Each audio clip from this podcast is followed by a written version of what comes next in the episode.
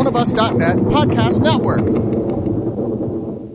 One of Us is a podcast and video network funded all but entirely by donations and subscriptions. We do accept pitches for audio-based or banner ads, but on a case-by-case basis. If you're interested in that, contact us at oneofusnet at gmail.com. With the amount of audio and video content we generate, it is expensive and extremely time consuming to keep things running. Please go to the webpage oneofus.net and sign up for a subscription at 2, 5, 10, or $25 and get a ton of bonus content. One of us needs and appreciates all your support.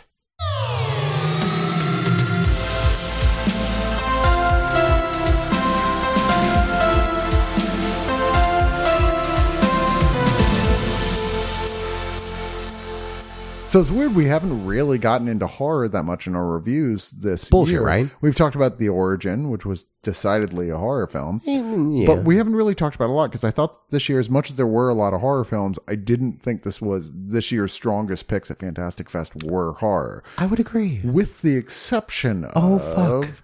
When Evil Lurks, a Oh, film that God. right when I saw that who it was by, I went, "This is definitely going on my I will not miss this film list." Yeah. because uh, Demian Rugna, Argentinian director, who previously did a film that I saw originally at Fantastic Fest that you can see on Shudder now called Terrified. Mind you, not Terrifier. That's the one with the evil clown.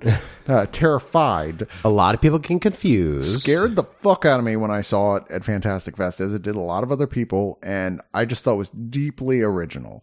So I was like, whatever this guy does next, I'm in. And When Evil Lurks is what he did next. God fucking damn it. Uh, This movie is crazy. it is fucked up. this is a fucked up. This is one of those movies you walk out of and going like, I we were both, both like we were. I, I, like, I, I this was like in the middle of the day. you're like, I both feel terrible and awesome at the same time. yeah, like I was so happy that I saw that because it was great. Uh, because you know when you see something so fucked up sometimes, but also it's equated by how well done it was and how good of a uh, just a movie it was. Yeah.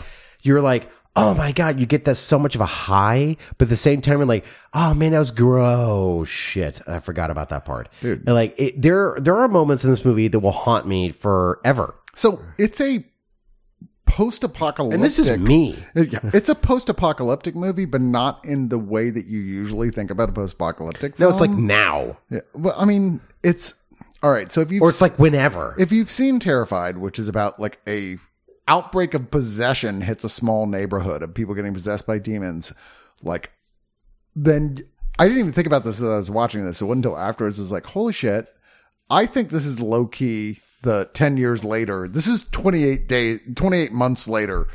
Yeah. for the 28 days later, that is uh, Twenty eight weeks. yeah, 28 weeks, whatever. Yeah. It's it's that for the the first film for Terrified where it's they establish early on there has been an outbreak of demon possession like in a Catholic sense. Like they even Yes. name like specific like Uriel and uh, like a Beelzebub and stuff like that at one point of like demon known demons that have wiped out the major cities and you just can't go near them anymore. But this all takes place way deep in the country, small villages, and people believe they're safe because it's They're kind of a, it's they're kind of a, it's kind of a virus, right? You have to be in the proximity of this to happen.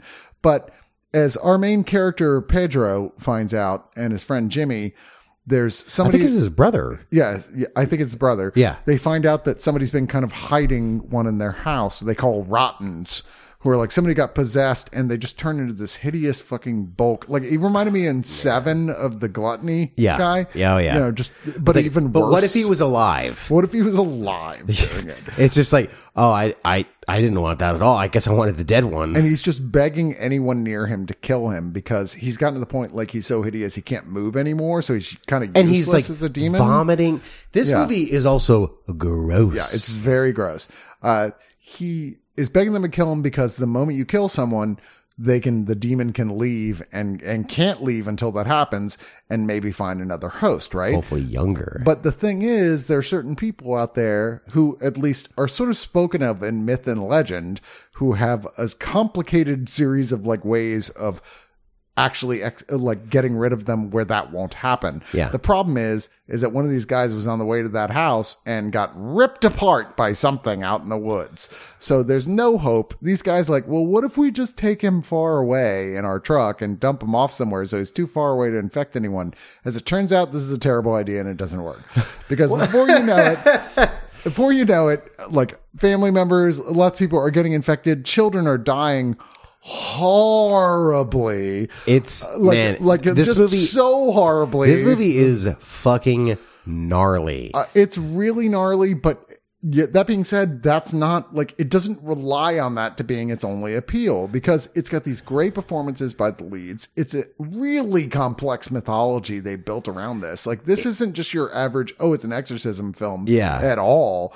It's a weird like amalgam of like an exorcist film and a post-apocalyptic film and then something new entirely Slightly on top of it. zombie-esque, yeah but, like- slightly zombie-esque but like and Village of the Damned uh, at the some Omen, points. stuff like that. Like it's so fucking creepy. It, it goes And, by the like, beat of its own drum, like Yeah. for sure. Because like It feels like there's if it is a sequel to Terrified, there's three chapters between it that are missing right, to give details of how we got there. The the other thing we talked about after we saw this because it was a very sobering moment for both of us. We're like, oh my god, uh, that it it was a very interesting way how way of telling the story, but how the uh, the act structure went. Yeah. because it didn't it didn't follow the normal three act structure, or at least seemingly. Yeah. because. You, you thought like for for one thing, if you think it's going some way, you're wrong. Yeah. Like you have no idea where this is going to go because it is going every which way but loose. And uh, well, but you actually you loose. Yeah, Uh, it's pretty loose. it's pretty loose. Um, but it still oddly works. It's very strange how they uh they structure this and put this all together where it it doesn't traditionally follow that three act structure and it still all pieces it together to where it's the the ending is still so devastating and it is fulfilling as an audience member because you you see that like okay well I saw all that they went through and it still makes sense for their character that they have unfortunately learned a terrible lesson Yeah. and uh and it still makes sense it's it's just an odd way how they got there because it just it doesn't feel natural because nothing of the world that they're iv- living in does feel natural if you're somebody point. who's only really watched American horror films Right. and you watch this, you will not know what to do with yourself because It- it's, it's- just so far away from any Yeah. like expectations that you have of where something would go from like one point to the next point and not in an absurd surreal way just in a way that, It's- it's that character movies decisions. don't normally do. Well, it's it's where like the character decisions and uh and oddly how pragmatic that they make those decisions. It's it's very strange because you're just like don't split up. Like you'd think that, but then they do it and you're like oh, I guess it makes sense for what they're trying to do and achieve, but not in a dumb way that often happens. and not in a dumb way. But then nobody again, in- nobody here is really dumb unless they're they're sold as dumb and they make a bad decision based on that. You're well, like you nothing know, like that that stepdad at the very beginning, but like all- dude, don't do this. because there's an awful lot of people who are like these are people who are so secluded from what had happened. Even everyone Yeah. knows this had happened and accepts it's real, but never ever thinks it's going to happen to them.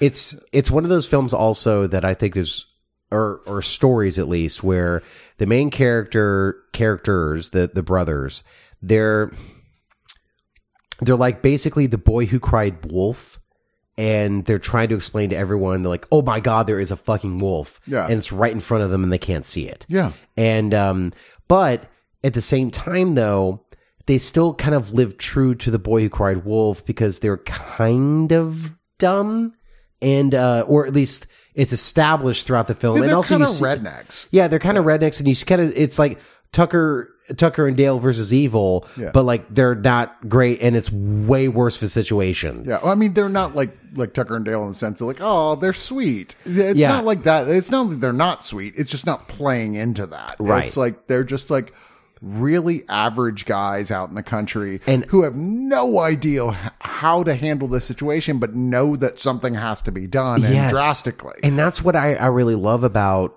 again movies like this and movies like uh uh, like even like children or men. It was like Mm-hmm. this is a normal person put into a Extreme, extreme situation. situation.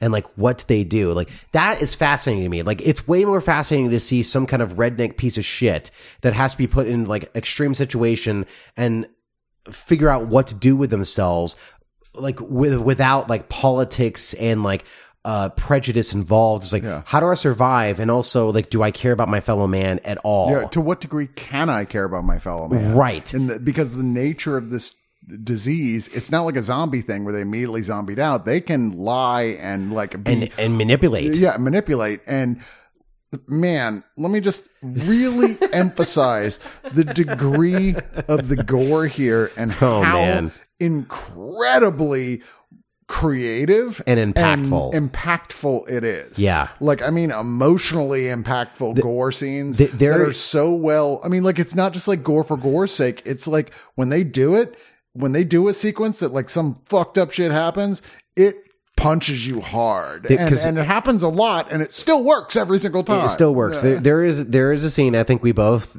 is just burned into our skulls right now. Yeah, I can't, that I, I don't know if it's, ever going it's the mother and the son, and uh, and it's just like I I can't think.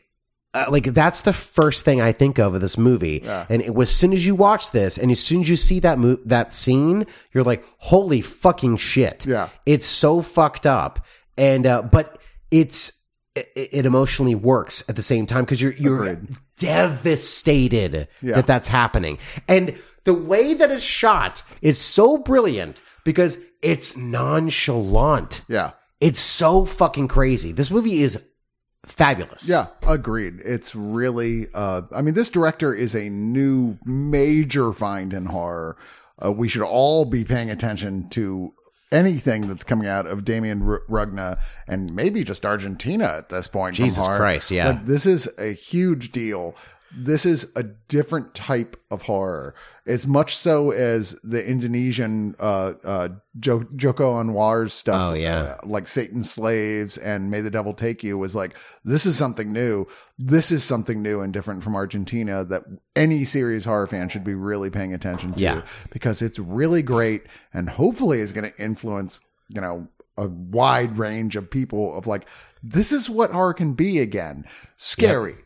It could be scary and it could be done ta- It can mean something. it can it can mean something with the gore and the the violence that it's portraying. Yeah. And, and and the way that it's shot. It's not like so in your face it's just like, you know, like Saw, just like Meh! Yeah. Uh like here it's just like it's cold. And but it's still impactful because it's just how cold of the situation and like how the the villain is I portraying always say this. the best horror is both beautiful and horror and equal horrible in equal 100%. measures, and It's- this is what does that. It's great. It's like when I'm talking to Wright.